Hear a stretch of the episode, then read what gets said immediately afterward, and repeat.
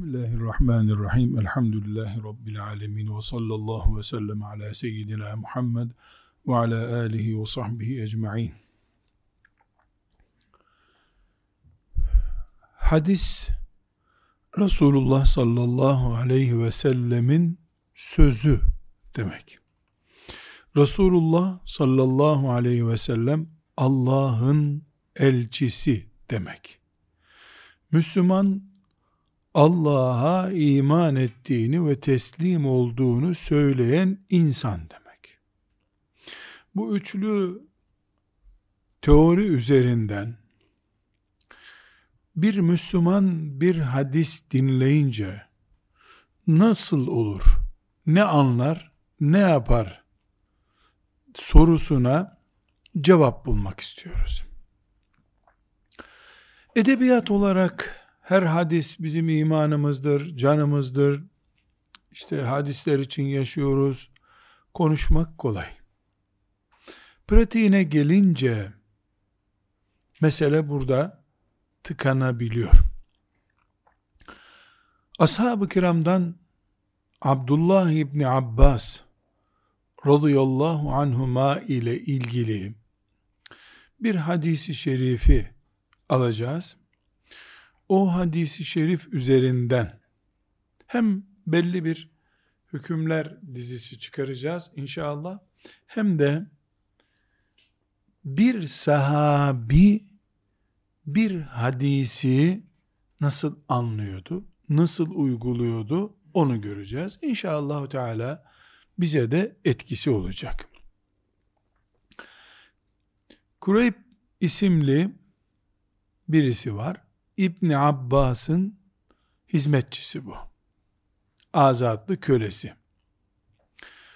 Onun bir hatırasını İmam Müslim sahihinde 948.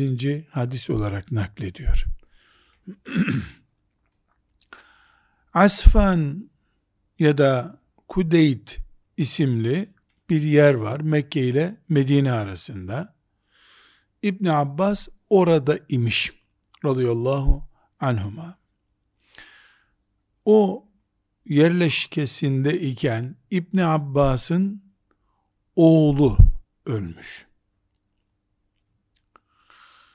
Küreybe yani o hizmetçisine tembih etmiş. Köylülere söyle İbn Abbas'ın oğlu öldü. Cenazesini kılmak için gelsinler demiş.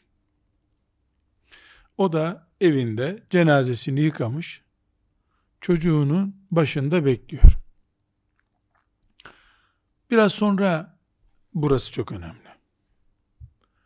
Küreyb, bak kaç kişi geldi demiş. Gitmiş, 40 kişi kadar varlar demiş. Dikkatli saydın mı demiş. 40 oldular mı demiş. Evet 40 oldular demiş. Gel şimdi cenazeyi çıkaralım, bahçede namazı kılalım demiş. Çıkarmışlar cenazeyi ve çocuğunun cenazesini herhalde imamlık o yapmıştır. Cenazeyi kılmışlar. Sonra demiş ki, ben Resulullah sallallahu aleyhi ve sellemi şöyle buyururken işitmiştim. Herhangi bir Müslümanın cenazesinde Allahu Teala'ya şirk problemi olmayan 40 Müslüman iyi olduklarına şehadet ederek, iyi cenazenin iyi olduğuna şehadet ederek namazını kılarlarsa Allah o 40 müminin şefaatini kabul eder ve kulunu mağfiret eder. Burada farklı başlıklar açmamız gerekiyor. Ama ben burada hep İbn Abbas'ın radıyallahu anhuma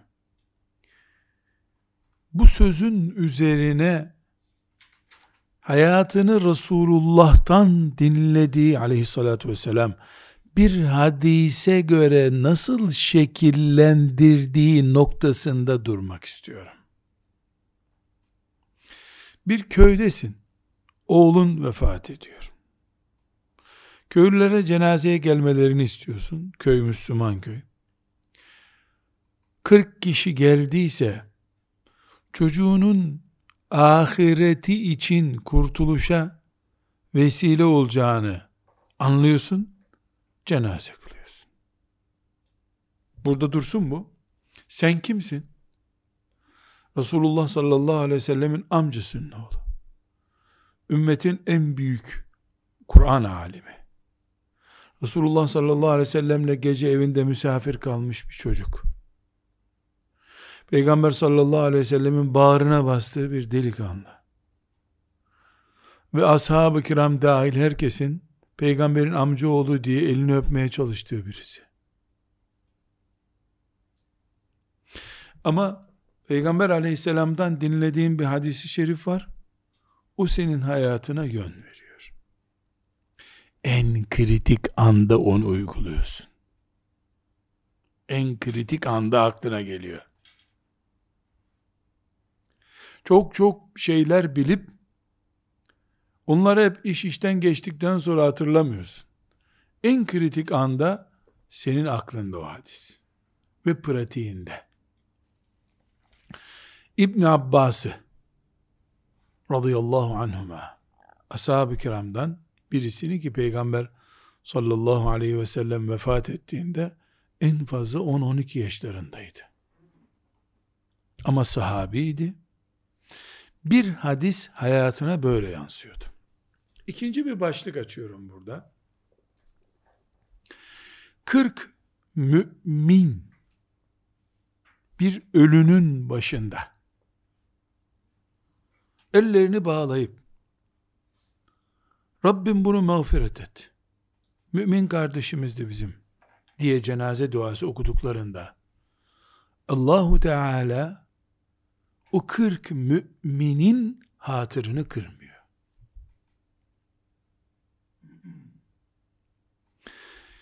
Bu cenazelerle ilgili farklı hadis-i şerifler var. Bazı hadislerde yüz mümin gelir kılarsa diyor.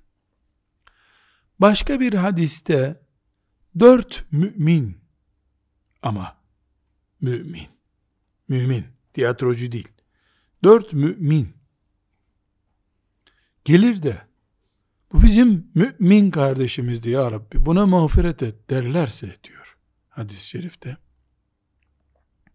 Allahu Teala peki öyle olsun buyurur diyor. Halbuki öyle değil o mümin. Ama dört müminin hüsnü şehadeti biz bunu mümin biliriz. Demesi yedinci kat göklere kadar arşa kadar etkili bir şehadet demek. Burada keşke cenazemizde böyle insanlar bulunsa diye bir temenni de elbette bulunacağız. Ayrı bir mesele. Ama buradan başka sonuçlar da çıkarmamız gerekiyor. Biz müminler olarak imanımızla devrede olduğumuz zaman referans gücümüzü anlamamız lazım. Bir müminin gönlünü kırmanın esasen insan hayatında neye mal olduğunu, bir müminin duasını Allah razı olsun senden diye almanın neye mal olabileceğini de anlamak zorundayız. İbn Abbas radıyallahu anhuma böyle anladı. 40 mümin bir cenazede dua ederken ya Rabbi bu mümin kardeşimizdi. Senin rahmetine, mağfiretine saldık bunu. Serin sularla yıkar gibi yıka bunu ya Rabbi. Kabrini genişlet. Ona rahmetinle muamelede bulun. Kabrini daraltma diye dua ettiklerinde müşriklikle ilgili problemleri yoksa onların Nasıl olabilir problem? Yaşadığı çağın sistemine aslında iman ediyordur.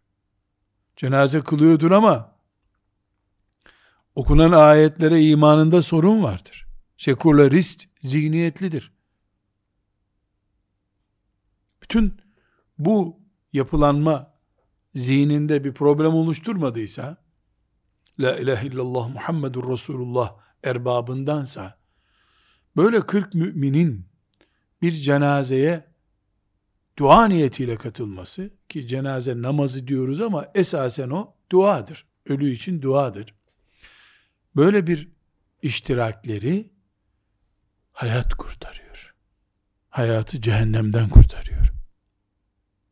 Yüz kişiyle başlamış Efendimiz sallallahu aleyhi ve sellem. Sonra kırka düşürüyor onu. Sonra dörde düşürüyor. Düşürüyor. Tabii ki bunda şu mana var. Dört mümin var, yüz ediyor başka çağlara göre. Kırk mümin var, dört bin ediyor başka çağlara göre. Demek ki bunu Efendimiz sallallahu aleyhi ve sellem özgül ağırlığımızın zaman zaman farklılaşabileceğini iman açısından biliyordu. Onun için kendi dönemindeki yiğitler açısından dört tanesi yeter şehadet olarak buyurmuş. Burada da 40 demiş. İbn Abbas'ın dönemi için. Bizim dönemlerimiz için inşallah 100 kişi yeter. Mümin. Demek ki dört insan bir insanı ipe de götürüyor, cennete götürebiliyor. Müminin hüsnü şehadeti, yani müminin, iman ehli bir müminin iyidir sözü. Lanet olsun bu adama, bu kadına sözü göklerin üstünde değerli bir söz. Buradan bir başka noktaya hadisi şerifi taşımak istiyorum. Şimdi Müminin Allah katındaki değeri bu. Ölünün başında duruyor. Ölüyü riskli bir ateş noktasından cennetlere taşıyor. Allahümme gfir li hayyina ve meyyitina ve şahidina ve gaibina ve zekerina ve ünsana ve sagirina ve kebirina. Allahümme men ahyeytehu minna fehayy ahyi alel islam ve men tevaffeytehu minna fetevaffahu alel iman ve hussa هذا الميت بالروح والراحه والمغفره والرضوان اللهم ان كان محسنا فزد في احسانه وان كان مسيئا فتجاوز عنه ولقي الامن والبشرى والكرامه ve zülfa bir rahmetike ya erhamer rahimin. Ölünün arkasından bu duayı okuyor mümin. Bir sahabi aleyhissalatü vesselam Efendimizin kıldırdığı bir cenaze törenine katılmış. Bu duayı dinlemiş Efendimiz demek ki sessizce okudu. İçinden geçirmiş Allah'ım bu tabutta ben olsaydım demiş. Dua muhteşem çünkü. Bir mümin belki kendisi bu dualık adam değil. Belki çünkü o ölmedi henüz ne olacağı belli değil. Ama ağzından dökülen bu dua mümin kardeşi için samimi bir şekilde dökülen dua kesinlikle Resulullah sallallahu aleyhi ve sellemin hadisinden anlıyoruz. Biraz sonra da anlayacağız. O mümini idamdan belki de cennete götürüyor. İslam böyle bir din. Mümin, Müslüman böyle bir insan. Elhamdülillah. Elhamdülillah. Burada müminin, Müslümanın ne potansiyel bir rahmet kaynağı olduğunu anlıyoruz. Mümini incitmenin bunun için Kabe'yi yıkmak gibi bir şey olduğunu anlıyoruz mümini onurize etmenin, saygı göstermenin, hele salih bir kimse ise, bir Allah dostu şeyh ise, bir alim ise, onun duasının ne ettiğini, kaça mal olacağını, bedduasının da maazallah kaça mal olacağını anlıyoruz. Ama bir başka bağlantı kurmamız gereken nokta var. Şimdi yine e, Müslim'den hadisi şerif nakledeceğiz. Bukhari'de de benzer şekilde bu hadis-i şerif var. Allahu Teala mümin kullarını yeryüzündeki şahitleri olarak kabul ediyor. Enes İbni Malik radıyallahu anh bir hadis naklediyor. Müslim'de 949. hadisi şerif bu. Diyor ki Resulullah sallallahu aleyhi ve sellem bir yerde bulunurken oradan bir cenaze taşıdılar. Ashab-ı kiram cenazeyi tanıdılar. İyi adamdı dediler. Ashab-ı kiram. Resulullah sallallahu aleyhi ve sellem de tamam vacip oldu, tamam vacip oldu, tamam vacip oldu buyurmuş üç kere.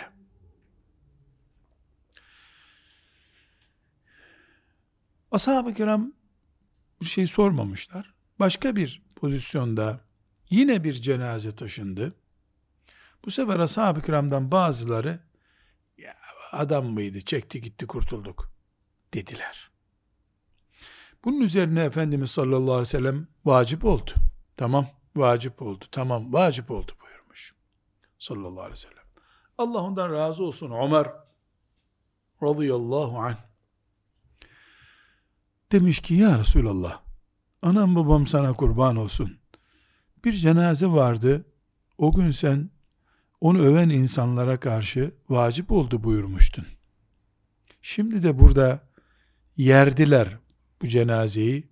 Bunlara da vacip oldu dediniz. Anlayamadık bunun sırrını demiş, sormuş. Efendimiz sallallahu aleyhi ve sellem buyurmuş ki, siz müminler yeryüzünde Allah'ın şahitlerisiniz. Siz yeryüzünde Allah'ın şahitlerisiniz. Siz yeryüzünde Allah'ın şahitlerisiniz. Siz kime iyi dediyseniz Allah onu iyi kabul eder. Kime kötü dediyseniz de o yandı. Onun için iyi dediğinize cennet vacip oldu dedim. Kötü dediğinize de cehennem vacip oldu dedim buyurmuş. Burada duruyoruz. Ama bir cenaze namazında duran müminin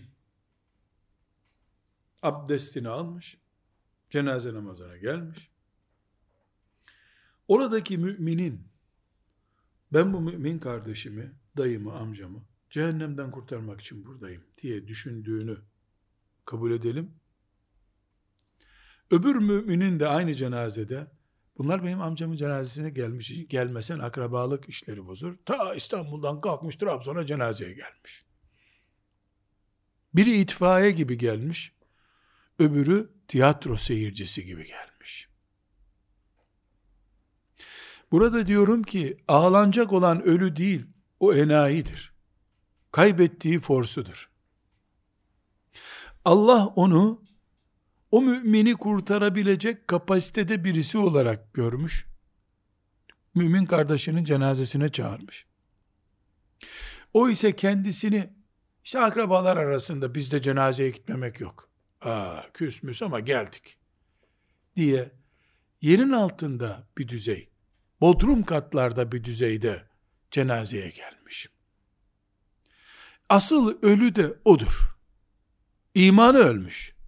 Allah'a teslimiyeti ölmüş. Hadisi şeriflere bağlantısı kopmuş bunun. Maazallah. Bunun için bir cenaze töreni diyorlar şimdi. Biz namaz diyoruz ama. Bir cenaze töreni manzarası yeryüzünde İslam'ın ne durumda olduğunun da manzarasıdır aslında. İmam Efendi'nin oradaki konuşmasını beklerken sigarasını yakanlar da var. Çok yakını öldüğü için ağlayanlar da var bir mümini Allah'a teslim etmek heyecanıyla ve şefaat hakkını, torpil hakkını kullanmak için bekleyen mümin de var. İbn Abbas'ın 40 kişi toplandı mı dediği buydu ama. Oğlunu müminlerin şefaat hakkına teslim etmek istedi.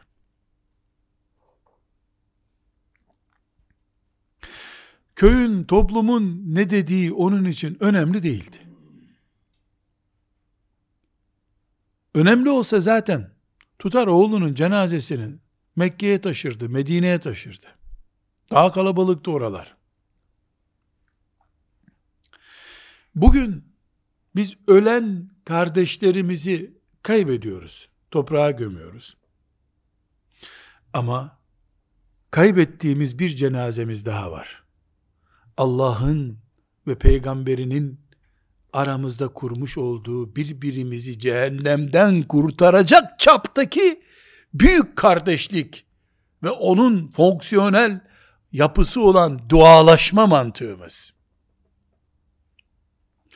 Bir mümin senede bir defa da olsa bir cenaze namazına katılır da, orada onun yüzüne çivi sokar gibi, cenaze duasını bilmeyenler Fatiha'yı okusun.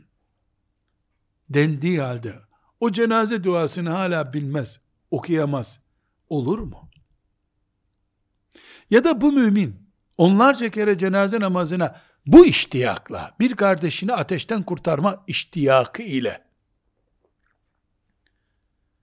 cenaze namazına katılamazsa mümin, sadece sosyal nedenler, siyasi neden, hele şimdi siyasiler cenazelere katılıyor ya, talebelerime ve dostlarıma vasiyetim olsun, kimseye haber vermeyin, bana dört kişi yeter. Bu adam, ömrünün tamamını inşallah, peygamberin sünnetini öğretmek için harcamıştı diye içinden geçirerek, bana bu duayı okuyan dört kişi isterim. Fazlasına gerek yok. Hele siyasilerden hiç kimse gelmesin. Ne? Çünkü force için, fotoğraf için bulunacaklar orada. Dört garip mümin yeter. Kırk olursa, eh, zararı yok fazla şefaatin. Yüz olursa ne ala. Buradaki kaybettiğimiz şey, ölen bir mümin kardeşimiz kadar, bizi bu şekilde yoğuran Allah'ın içimize yoğurduğu hamuru da kaybetmiş bulunuyoruz. Son yolculuğuna uğurlanmıyor bizde ölüler. Allah'a emanet ediliyor. Son yolculuk. Nerede son yolculuk? Asıl yolculuk mezarda başlıyor. Son yolculukmuş. Asıl yolculuğa çıkarıyoruz kardeşlerimizi onu kaybettiğimiz için orada matemli gözyaşılıyız şüphesiz. Şüphesiz. Peygamber sallallahu aleyhi ve sellem de ağladı. Cenazede ağlanır. Hiç sıkıntı yok. Ama o ağlamanın bir boyutu var ki İbn Abbas onu hissetti. Radıyallahu anhuma. Biz aracı olduk. Şefaat ettik. Şefaatimizi kabul etti mi acaba Allahu Teala? Yani orada ölü kadar, ölen mümin kardeşimiz kadar biziz heyecanlanması gereken. Büyük bir iş yapıyoruz. Yarın bir benzeri başımıza gelecek bir olayda ki kesin bu, bunda bir tereddüt yok. Biz aracı oluyoruz. Heyecanlanmamız lazım. Bu okuduğumuz duayı Rabbimiz kabul etti mi? Ettiyse iki kere sevindik. Bir mümin kardeşimizi ateşten kurtardık. Bu ne mutluluk ya Rabbi. İkincisi ya adam sayılıyoruz biz göklerde ya. Burada tör, referansımız yok, torpilimiz yok ama ya göklerde adam saydılar bizi. Entum şuhedaullahi fil ard. Yeryüzünde Allah'ın şahitlerisiniz siz diyor sallallahu aleyhi ve sellem. Ya bu büyük bir kimlik bu ya. Bu bir heyecan meselesi. Burada Ebul Melih isimli hicretin 90. senesinde doğmuş tabiinin çocuklarından birisi var. Tabi değil. Tabiinin bir sonraki nesil. Yani üçüncü mübarek nesilden. Ebu Bekar el-Hakem isimli bizzat diyor ki bir gün bu Ebul Melih rahmetullahi aleyhim cemiyan bize bir cenaze namazı kıldıracaktı. Bildiğimiz cenaze namazı. Ebu Melih tebeut tabiinden olduğu için cenazeyi öne geçirmişler onu. Biz de arkalarda tekbir alacak, Allahu Ekber diyecek, namaza duracak zannettik. Şimdi bakın. İbn Abbas'tan bir hadis nasıl anlanır? Nasıl iman edilir? Zayıftı, şiş koydu diye takılmadan hadis-i şerife nasıl iman edilir? Nasıl hayat pratiğine dökülür? İbn Abbas'tan onu gördük. Allah ondan razı olsun. Şimdi İbn Abbas'ın çocuğunun çocuğu olacak. Yani talebesinin talebesi olacak düzeyde birisi aradan 100 sene geçtikten sonra bakın İslamiyet'e nasıl sarılmış. Bu da Nesai'de 1993. hadisi şeriftir. Dönmüş cemaate cenaze namazı kılınacak şimdi. Müslümanlar saflarınızı düz yapın. Cenaze namazındalar. Kindi yıkılmıyorlar. Saflarınızı düz yapın. Çünkü Resulullah sallallahu aleyhi ve sellem buyurmuştu ki namazda safların düzgünlüğü namazın kabul olma özelliğini taşıyor. Camide imam safları düzeltin derken Efendimiz sallallahu aleyhi ve sellem buyuruyor innehu min temamis salah safın düzgün olması namazın tamam olmasını sağlar buyuruyor. Sallallahu aleyhi ve sellem Efendimiz. Bu Ebul Melih rahmetullahi aleyh dönmüş cemaate diyor ki cemaat siz saflarınızı düzgün yapın. Çünkü burada bu ölüye şefaat için varsınız. Düzgün saf yapmazsanız şefaatiniz tam olmaz ha diyor. Burada durmak gerekiyor işte. İman böyle bir değer. Sahabinin talebesinin talebesi böyle anlamış Resulullah sallallahu aleyhi ve sellemi. Ben burada niye duruyorum? Mümin kardeşimin cenaze namazını kılacağım. Ya Rabbi bunu mağfiret buyur. Bunun kabrini genişlet diyeceğim. Bunu, bir şefaat için buradayım ben. Dua için buradayım. Bu duamın kabul olmasını istiyorum. Beni burada gördüler, görmediler insanlar. Fotoğraf çektiler, çekmediler. Ama sen de Allah'ını seversen kim olursa. Akrabaya başsağlığı dilerken özellikle buradayım ha bak geldim. Anlayın ha cenazeye geldim diye bir çırpınıyorum. Hiç önemli değil. Onlar şeytan görsün. Meleklerin göreceği işler değil onlar. Ama Ebul Melih hadis terbiyesiyle yetişmiş bir Müslüman olarak şöyle bir mantık kurmuş. Resulullah sallallahu aleyhi ve sellem saflarınızı düzgün tutmazsanız namazınız tam olmaz buyurdu. Kabul olsa da tam olmaz. Dolayısıyla camide saf olurken aman safları düzgün yapın ki namaz tam olsun buyurmuştu. Diyor şimdi. Sonra da bunu cenazeye taşımış. E bu saf düzgün olunca namaza etki ediyorsa, burada mümin kardeşlerine şefaat etmek için bulunmuş insanlar, saflarını eğri yaparlarsa cenazelerde demek ki şehadetleri tam olmaz. İslam böyle yaşanınca göklerle yerler pirleşiyor o zaman işte. Safı eğri tut.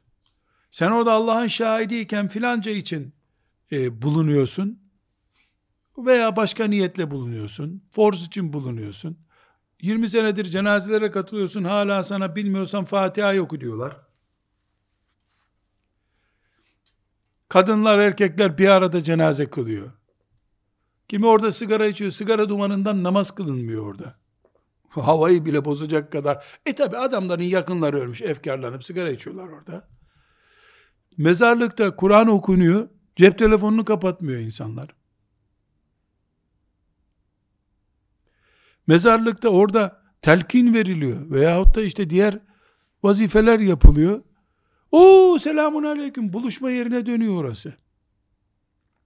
Cenazelere gittiğimde mezarlığın en gizli yerine saklanmak zorunda kalıyorum. Ölü orada duruyor. Aa hoca selamun aleyküm neredeydin seni görmedik diyor. Adam benimle görüşmeye çalışıyor. Ya bir rahat Yasin Şerif okuyamıyorum orada. Bırakmıyorlar. E, bu yüzden cenazelere gitmesem mi diyorum. Ya ölü orada benden çok daha değerli. Ve çok muhtaç, çok acil. Gömelim sonra görüşürüz. Yo. Orada hoca ile fotoğraf çektirecek. Telefon elinde hocam fotoğraf çektirelim. Fotoğraf aşağıda çeken başkaları var tabi onu görmek istemiyor. Ümmeti Muhammed olarak Kudüs'ü kaybettiğimizi ya da zor günler geçirdiğini Kudüs'ün diyelim kaybettiği içime sindiremiyorum bir türlü. İnkar edemeyiz. Ama bu ve benzeri nimetlerimizi kaybettiğimizde bir büyük gerçek. Bir müminin bir mezarlıkta duruş pozisyonu, bir müminin dört tanesi bir araya geldiğinde, ya cehennem ateşi söndürecek güç veriyor sana Allah orada. Senin kendinden haberin yok. Sen yeryüzünde Allah'ın şahitlerisin ya. Şühedâullâhi fil ard. Entum şühedâullâhi fil ard. Belki o adam oradan böyle karkas tulumbas toplanıp cehenneme götürülecekken dört tane mümin insan yürekten gelen bir samimiyette biz bunu böyle bilirdik ya Rabbi. İyi bilirdik. Diyor halbuki Allah ne kötü sırlarını biliyor müminin.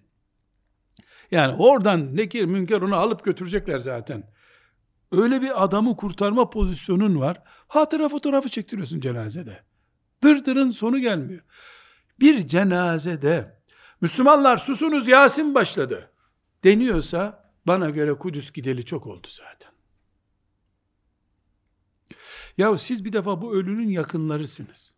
Ya dayındır, ya amcandır, ya akrabandır, kayınpederindir, kaynanandır, damadındır, bir şey yani. Senin, niye geldin buraya? Ve saat 15'te cenaze töreni başlayacak da denmiyor. Camide namazı kılındı, getirildi, kazılıyor, gömülüyor adam. Yasin okuyacak birisi, bid'attır değildir, ona girmiyoruz tabi. Yani oradakiler bu bid'attır bu okuyuş deseler, ulan gene konuşmazlar. Bu kadar bid'at anlıyorsan zaten senin yüreğin parçalanıyor burada demektir.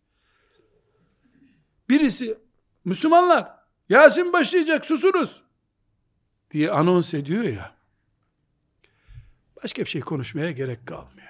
Orada dünya kelamı, hatıra fotoğrafı, dedikodu, cep telefonundan mesajlar, şakalaşmalar, orada bir Yasin okuyana kadar bitmiyorsa eğer, ne konuşuyoruz ki? Kimden ne bekliyoruz biz? Allah'ın şahitlerine bir bak ya. Amcalarını gömerken susmuyorlar. Telefonları çalıyor. Yani Orta Doğu'da operasyon mu yürütüyorsun? Askerleri sen mi yönetiyorsun? Ne, ne işin var ya kapat telefonunu iki dakika. Hayattan bir cenaze gömecek kadar bile zevkten, keyiften ferahat edemeyen nesil Kudüs konuşma hakkına sahip değildir. Kudüs candan ve canandan geçenlerin hizmet edebileceği bir yerdir çünkü. Burada mümin kardeşlerim, kimseyi tenkit etmiyorum. Pozisyonumuzu değerlendiriyorum. Hatta ve hatta ulemamız, Hanefi uleması da dahil olmak üzere, cenazelerde tekbir getirmeyi kerih görmüşlerdir. Tekbir ne demek? Allahu Ekber, La ilahe illallah kelime-i tevhid söylüyorsun. Bu mekruhtur demişlerdir. Cenaze slogan atma yeri değil. Kardeşimizi Allah'a emanet etme yeridir. Cihattan dönerken tekbir getirsen. Burada bir önemli noktayı daha değerlendirmek istiyorum. Şimdi dört şahit, kırk şahit, yüz şahit cenazende bulunuyor. İnsanlar ne anlarsa anlasın. Biz demek ki benim babamın cenazesinde, dayımın cenazesinde, benim cenazemde Allah'ın salih kullarından dört kişi dünyadan geçmiş olarak sanki kıyamet olmuş da mahşer yeri kurulmuş da Allah ona şefaat hakkı vermiş o da boynunu bükmüş. Affet bu kulunu ya Rabbi diye şefaat ediyor. Mahşerde o pozisyonda orada dört kişi cenaze namazı kılıyorsa o mümin şanslı demek ki o müminin İşte Allahu Teala bir amelini kabul buyurdu. Ona böyle cenazesine salih insanlar getirdi. Öbür adamın cenazesine de şovrumcular getirdi. Alkışçılar, gazeteciler, kameramanlar. Bu bir nasip meselesi demek ki. Müminin cenazesinin salih kimseler tarafından kaldırılması dört kişi olsun zarar yok. Dört kişiye razıyız ya. Hani Necip Fazıl rahmetullahi aleyh o başka bir şey için söylüyor bunu. Tabuttaki sayıya göre söylüyor. Dört inanmış adam diyor ya. Hakikaten dört mümin adam biiznillahü teala e, cennetin burnumuzun dibine kadar gelmiş olduğunu gösteriyor. Bu bir nasip meselesi. Bu nasip içinde dünya hayatında iken çırpınmak gerekiyor ama. Tamam ben vasiyet ediyorum salih filancalar gelsin cenazeme diye vasiyetin bir anlamı yok. Bir, sen sağlığında o dört kişiyle bağlantın ne durumdaydı? Yatırımı sağlığında başlatacaksın. İki, sen o dört kişiden biri olmak için cenazelere gider miydin? Bir de bunu söyle. Beş, bunu yapan Allah'tır Celle Celaluhu. Kaldırır, Mekke'den salih bir kulunu İstanbul'a senin cenazene getirir isterse Allah. Sen bunu hak ediyor musun? Ona bak. Yani Allah'tan iste. Bunu ne kadar yapabiliriz, ne kadar yapamayız Allah biliyor ya da ne kadar e, kabul eder Allah, ne kadar kabul etmez. Bizim çırpınmamız önemli kardeşler. Bugün bir hakikati tescil etmek istiyorum burada. Yarın Rabbimin huzuruna çıktığımda bu mikrofonların karşısına geçip insanlara din öğretmenin imtihanını yaşayan bir Müslüman olarak bu Allah'ın belası ile bela görmüş bir mümin olarak kendimi kurtarmak istiyorum. Bu bir bela benim için. Herkesin memuriyetle dine hizmet etmeye çalıştığı bir dönemde İbni Abbas böyle yapardı diye çırpınmak istiyorum. Bu bir imtihan. Ben de yaşı başı geçti diye oturup Karadeniz'in bir köyünde namazıma gider Kur'an okuyabilirdim. Rabbimden niyazım son nefesimin de İbn Abbas'la olmasıdır. Bunu istiyorum Allah'tan. İbn Abbas'ı konuşurken, Ebu Melih'in anladığını anlamaya çalışırken ölmek istiyorum. Ama büyük bir imtihan bu. Ben teslim oldum. Rabbim kabul buyurursa, kıyamet günü ben söylemiştim ya Rabbi demek istiyorum. Şimdi kardeşlerim, başımıza bir bela geldi. Kudüs değil ama. Kudüs dönecek Allah'ın izniyle. Becerip biz adam gibi döndüremezsek Kudüs'ü, Mehdi Aleyhisselam döndürecek zaten. O zaman taşlar da, şimdi müminler yardım etmiyor, taşlar, ağaçlar yardım edecek Allah'ın izniyle. Taşlar, ağaçlar yardım edecek. E, o iş olacak. Onda bir tereddütüm yok. Ama biz kendimizi kurtarmamız lazım. Kardeşlerim, Allah kullarının imtihanı için bir sistem kurdu. Nedir bu sistem? Dünya hayatına getirdi bizi, sonra cennete götürecek. Nefsin, şeytanın bizi kışkırtacağını ve ayartacağını biliyor allah Teala. O yarattı zaten. Bu sistemi o böyle kurdu. Onun için dünya hayatında depremler, afetler, ölümler, cenazeler, acılar, hastalıklar, bir sürü bizim aklımızı başımıza getirecek mekanizma kurdu Allah. Sonra bize dedi ki, eğer aklınızı başınıza dünyada almazsanız iyi bilin kabir azabı var. Yaktım, parçaladım sizi kabirde. Orayı da siz geride kalanlar olarak, ibret olarak kullanmazsanız cehennemde görüşürüz buyurdu. Le bil mirsad. Allah bekliyor. Cehennemin başında, sıratın başında gö gö ve in minkum illa variduha. Kâne ala rabbike hatmen makdiyya. geleceksiniz hepiniz. Allah'ın kesin sözüdür bu. Görüşeceğiz. Ve lekad ci'tumuna furada. Kema halaknakum evvele marra. Nasıl ananızın karnından tek tek çıkmıştınız? Tek tek önüme geleceksiniz. Ayet bunlar. Şimdi kardeşlerim, bakınız. Herkes şeytanı zannediyor ki elinde lazerli bir tabanca. Secde edeni vuracağım diyor. Şeytan böyle biri değildir. Bazen şeytan kitapla dolaşır, kalemle dolaşır, Kur'an'la dolaşır bazen. Bazen sakallı sakallı, sarıklı sarıklı, cübbeli cübbeli, eli tesbihli tesbihli adamları kullanır. Şeytan akıllıdır. Bakınız. Bugün eğer Müslümanlar Allah'ın yarattığı fizik sebeplerine aldanıp yine Allah'ın yarattığı bir sebep o tabi depremlerden ders almıyorlarsa.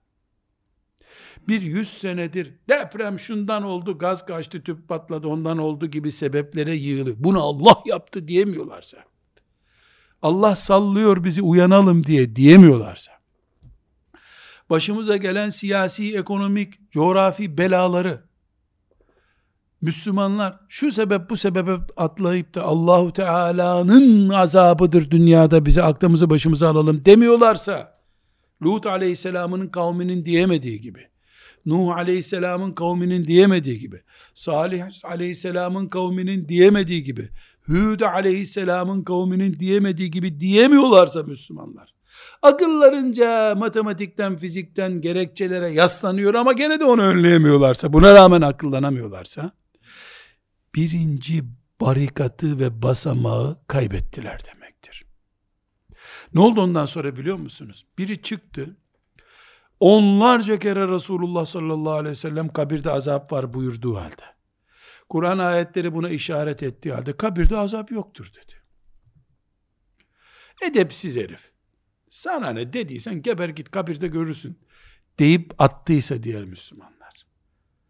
Aslında kabir azabını insan beyninden sildiğin zaman o insan faizi bırakamaz.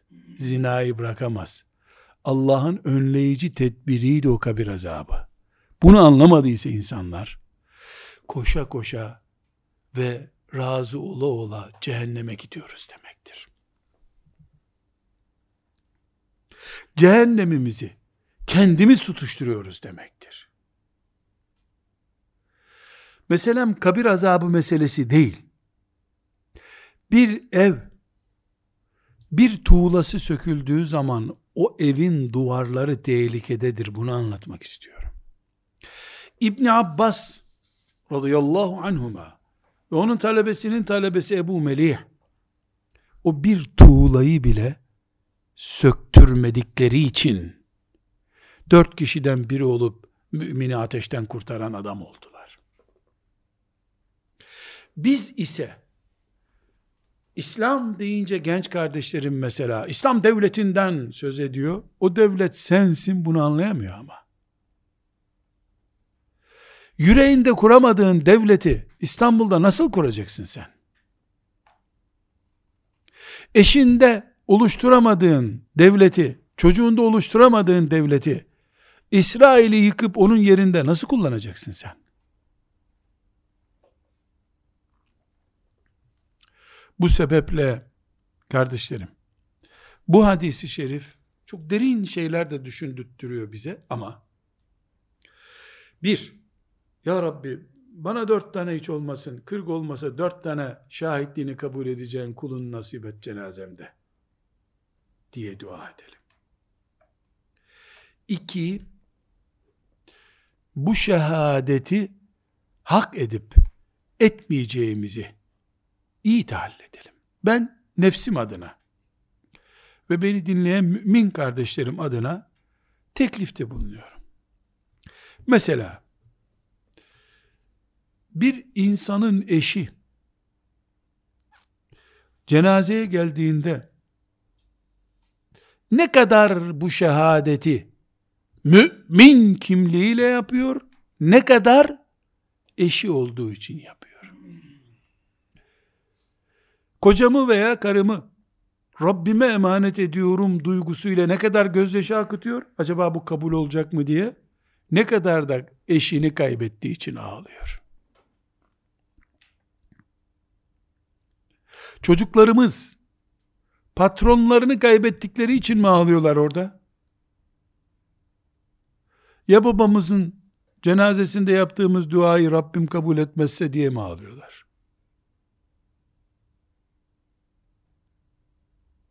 Biz dönüp mezarlıkta baktığımızda ulan ne kalabalık oldu maşallah mitinge döndü burası ya mı diyoruz. Elhamdülillah filanca salih insan vardı burada. İnşallah onun duaları kabul oldu, olmuştur mu diyoruz.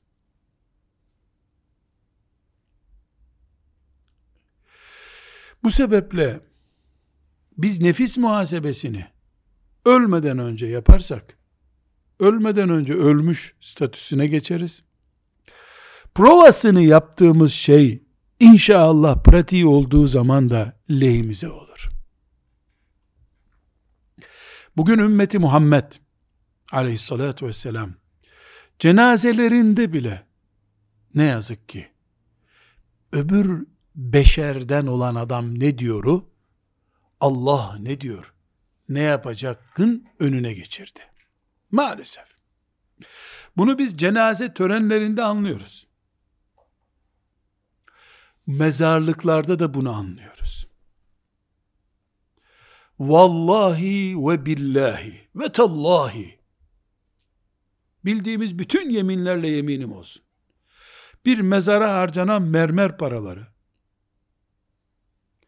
ve o paraların mezara değil de gariban bir yetim çocuğa, bir dul kadına verilmesi arasındaki kıyas nedir biliyor musunuz? Biri Allah'ın izniyle ateşi söndüren sadakadır, öbürü de ateş tutuşturması muhtemel bir azaptır. Senin peygamberinin onun ashabının, onun talebelerinin hiçbirinin mezarında olmayan görkemi bir beyefendinin mezarına niye? Amca çocukları yaptı ama onların babaları için. Ya bu da çok büyük bir gerekçe. İsraf ediyorsun. Orada bir dilenci gelir de abi be Allah ölünüze rahmet etsin derse ona da çıkarıp 5 lira veriyorsun. Ama oraya 15 bin lira harcadın. Sadaka Allah'ın ateşini söndürür diyor Peygamber sallallahu aleyhi ve sellem. Sen onu 5 liralık gördün bu vaadi. İbn Abbas seni duymasın. Senin selamını almazdı bir daha. Akrabalar ne der ne diyecek ki 15 bin lira değerlendirdi. Mezarlıklara yaptığımız yatırımı mümin kardeşliğimize yapsak cennet burnumuzun dibinde olacaktı. Bugün bu hadisi şerifi şunun için okudum. İbn Abbas hadisini. Bak bu oğlum ne kadar toplandılar. E 40 kişi oldular. Saydın mı ya o 40 kişi oldular mı demiş. İbn Mace'nin rivayetinde bak yanlış olmasın ha tam 40 olsunlar diyor. Hadisi başka bir rivayet ediyor. Bir baskı yapmış ona. Tam 40 kişi mi? Tam 40 kişi. Ya kardeşim 40 mümin kardeşi varsa onun cenazesinde dua edecek. Bu adam secdeye kapanıp şükretsin ya sekülerist olmamış, paraya tapınmıyor. Ne yapalım faizsiz olmuyor demiyor. Kusurumla beraber Rabbimin rahmetine sığındım diyen 40 mümin arkadaşı olan kıymetini bilsin ya. O 40 kişi cennettir be. Vallahi cennettir. Vallahi cennettir. Senin garantin onlar. Biiznillahü Teala. Biiznillahü Teala. Peki. Bir parazit soru sorayım. Bir ölünün arkasından mezarlıkta toplandık, cüzler dağıtıldı. Hatim indirdik. A şıkkı. B şıkkı. Cenaze namazında bu 40 mümin geldiler, şahitlik ettiler. Hangisi ölünün daha lehine? Haşa Kur'an'ın azametini konuşmuyoruz. Eylem olarak. Eylem olarak hangisi daha etkin alt katta? Yukarıda belli. Zarf dağıtılacak etkinlik belli. Alt katta. Yarım kamyon toprağın altında hangisi daha etkin? Hiç tereddüdüm yok. Oradaki 40 mümin o hatimden daha değerli. Kur'an'ın azametini konuşmuyoruz. Neden? O 40 mümini Resulullah sallallahu aleyhi ve sellem yapın diyor ve vaat ediyor karşılığını. Öbürünü biz yapıyoruz. Hiçbir sahabi mezarda oturup hatim okumamıştır. Böyle bir eylem yok. Tabiinde de yok. Ebu Hanife de yapmadı bunu. Rahmetullahi aleyh. Ama Kur'an'ın azametini, sevap oluşturmasını konuşursak dinden çıkar insan maazallah. Onu konuşmuyoruz. Belki orada bir Fatiha mezarlığın tamamını kurtarır Allah'ın izniyle. Bu eylemin kefaleti açısından ölüye garantisi açısından değerlendirdiğimizde o 40 kişinin duası cenaze namazında 40 müminin mümin kelimesini böyle oturta oturta konuşuyoruz ama 40 müminin kefaleti biiznillahü teala peygamber teminatı altındadır. Öbürü temennidir. Kabul olursa ne ala. Rabbim mümin yaşamayı, mümin ölmeyi, müminlerin kucağında mezara girmeyi bize nasip etsin. Velhamdülillahi Rabbil Alem.